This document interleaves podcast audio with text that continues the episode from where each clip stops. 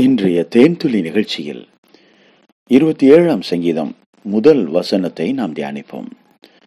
கத்தர் என் வெளிச்சமும் என் ரட்சிப்புமானவர் யாருக்கு பயப்படுவேன்? கர்த்தர் என் ஜீவனின் பலனானவர். யாருக்கு அஞ்சுவேன்? ஆம்பரியமானவர்களே தாவிதனுடைய அருமையான வார்த்தைகள். அவர் சொல்றாரு நான் யாருக்கு பயப்படணும்? யாரை கண்டு அஞ்சணும்? நான் யார் தெரியுமா? கர்த்தரை அடைக்கலமாக கொண்டிருக்கிற ஒரு நபர். நான் யாருக்கும் பயப்பட வேண்டிய அவசியமே இல்லை. எதை கண்டும் பயப்பட மாட்டேன். ஏன்னா அன்றைக்கு மிருகங்களை கண்டு பயப்படுவார்கள் மனிதர்கள் ராஜாக்களை கண்டு எதிரிகளை கொண்டு திருடர்களை கண்டு அவர்கள் பயப்படுவார்கள். ஆமா. அவங்க தான் இவங்களை சூறையாடுவாங்க. ஒரு பெலிஸ்தீனை கண்டு இஸ்ரவேலர்கள் அத்தனை பேரும் பயந்தார்கள். கோலியாத் மிக உயரமான பலசாலி அவன். எல்லா இஸ்ரவேல் ராணுவத்திற்கு முன்பாக நின்று டெய்லி காலையில வருவான். சவால் விடுவான். பிரியமானவர்களே இஸ்ரவேல் ராணுவ வீரர்கள் ராஜா சவுல் முதற்கொண்டு அவனோடு போர் செய்வதற்கு ஆயத்தமாக இல்லை. பயந்தாங்க. யதார்த்தமாக தாவிது ஒரு சிறுவன் அவன் ஒரு பதினான்கு வயது இருக்கிற ஒரு சிறுவன். தன்னுடைய அண்ணன்மார் ராணுவத்தில் இருக்கிறாங்க.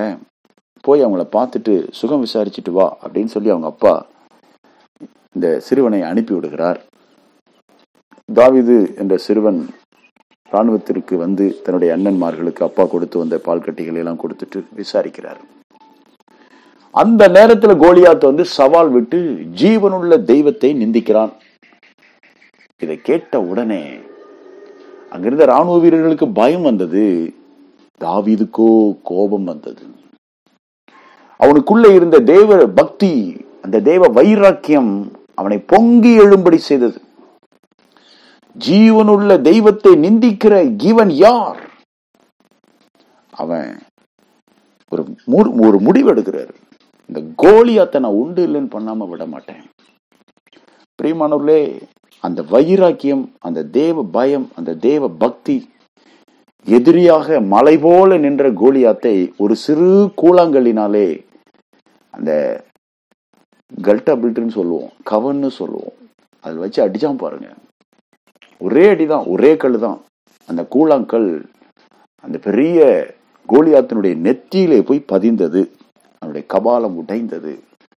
அவன் மலை சாய்ந்து விழுந்தது போல கீழே விழுந்து மறித்தான் அவன் கையில வச்சிருந்த மிகப்பெரிய பட்டயத்தை எடுத்து அவன் தலையையே துண்டித்து போட்டான். தாவிது அவன் தலையை தூக்கி கொண்டு ராஜா சவுலிடத்திலே வந்தான். தாவீது கொன்றது பத்தாயிரம் என்று ஜனங்கள் எல்லோரும் ஆர்ப்பரித்தார்கள். எப்படி இந்த சிறுவனுக்கு இப்படி ஒரு வைராக்கியம் இப்படி ஒரு ஒரு தைரியம் வந்துச்சு என்று எல்லோரும் வியந்தார்கள். அதுக்கு முன்னால் அவங்க அண்ணன்மார் ஏன் இங்க வந்த? ராணுவத்துக்கெல்லாம் நீ வரக்கூடாது. ஓடு ஓடு சின்ன பையன். ஆட்டுக்குட்டியில எங்க விட்டுட்டு வந்த? யார்கிட்ட விட்டுட்டு வந்த? அதை போய் பார்க்க போ என்று விரட்டினார்கள். அவனை ஒரு சிறுவனாக பார்த்தார்கள். ஆனால் அவனுக்குள் இருந்த பெரிய தெய்வத்தை அவர்களால் பார்க்க முடியவில்லை. தாவீது சிறுவனாய் இருக்கலாம். ஆனால் அந்த சிறுவனுக்குள்ளே ஒரு பெரிய தெய்வம் இருக்கிறார். அவனுக்குள்ளே ஒரு தைரியம் இருந்தது ஒரு வைராக்கியம் இருந்தது தேவ பக்தி இருந்தது. அந்த தேவ பக்தி தான் அவனுக்குள்ள அவனை உற்சாகப்படுத்தியது எதிரிகை வீழ்த்தியது. இன்னைக்கு நம்முடைய எதிரி பிசாசானவன். இந்த பிசாசை ஜெயிப்பதற்கு நமக்குள்ள ஒரு தைரியமோ ஒரு பக்தி வைராக்கியமோ தெய்வ பக்தியும் நமக்கு தேவை. ஆம்பரியமானவர்களே பாலிய இச்சைகளுக்குரிய காரியங்களாகட்டும் உலகத்தினுடைய மாயையில் இருக்கக்கூடிய ஈர்ப்பாகட்டும் இப்படிப்பட்ட சிற்றின்பங்களிலிருந்து ஒரு மனிதனை விலக்கி பாதுகாக்கவும் எதிரிகளுடைய பிசாசனுடைய தந்திரத்திலிருந்து நம்மை பாதுகாக்கவும். ஆவியானவர் நம் அருகில நின்று வெற்றி கொடியேற்றுகிறார். எகோவா நெசி கொடியேற்றும்படி ஆவலாய் இருக்கிறார். நமக்குள்ள ஒரு பக்தி வைராக்கியத்தை அவர் தான் தர்றார். ஆவியானவர் நமக்குள்ள இருந்து நம்மை உற்சாகப்படுத்துகிறார். நம்மை ஒரு ஜெயாலியாக மாற்றி இருக்கிறார் நாம் பிசாசை ஜெயிக்கிறவர்களாக இருக்க வேண்டும்.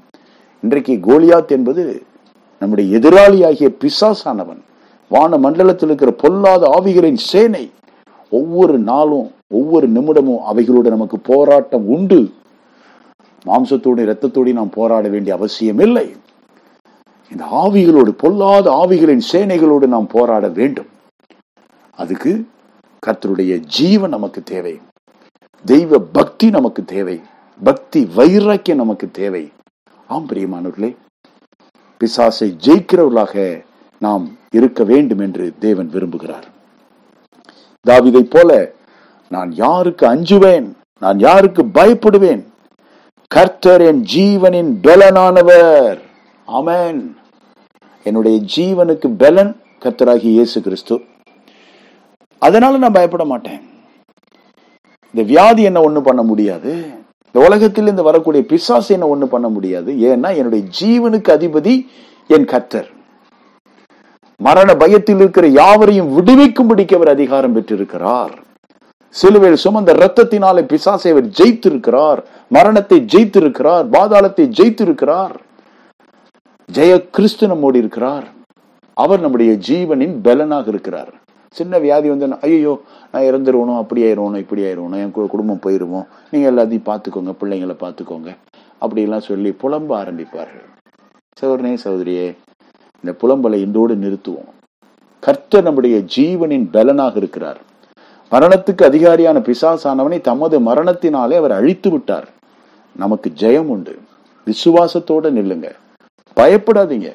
தைரியமா இருங்க. கர்த்தர் உங்களுக்கு துணையாளராக இருக்கிறார். உங்கள் ஜீவனின் அதிபதியாக இருக்கிறார். தீர்காயுசை உங்களுக்கு தருவாராக. ஆண்டவரே சிவி நாமத்தினாலே உங்களை ஆசீர்வதிக்கிறோம். கர்த்தருடைய நாமம் உங்கள் மூலம் மகிமைப்படுவதாக. இயேசுவின் நாமத்தில் மனத்தாழ்மையோடு ஜெபிக்கிறோம் நல்ல பிதாவே. ஆமேன்.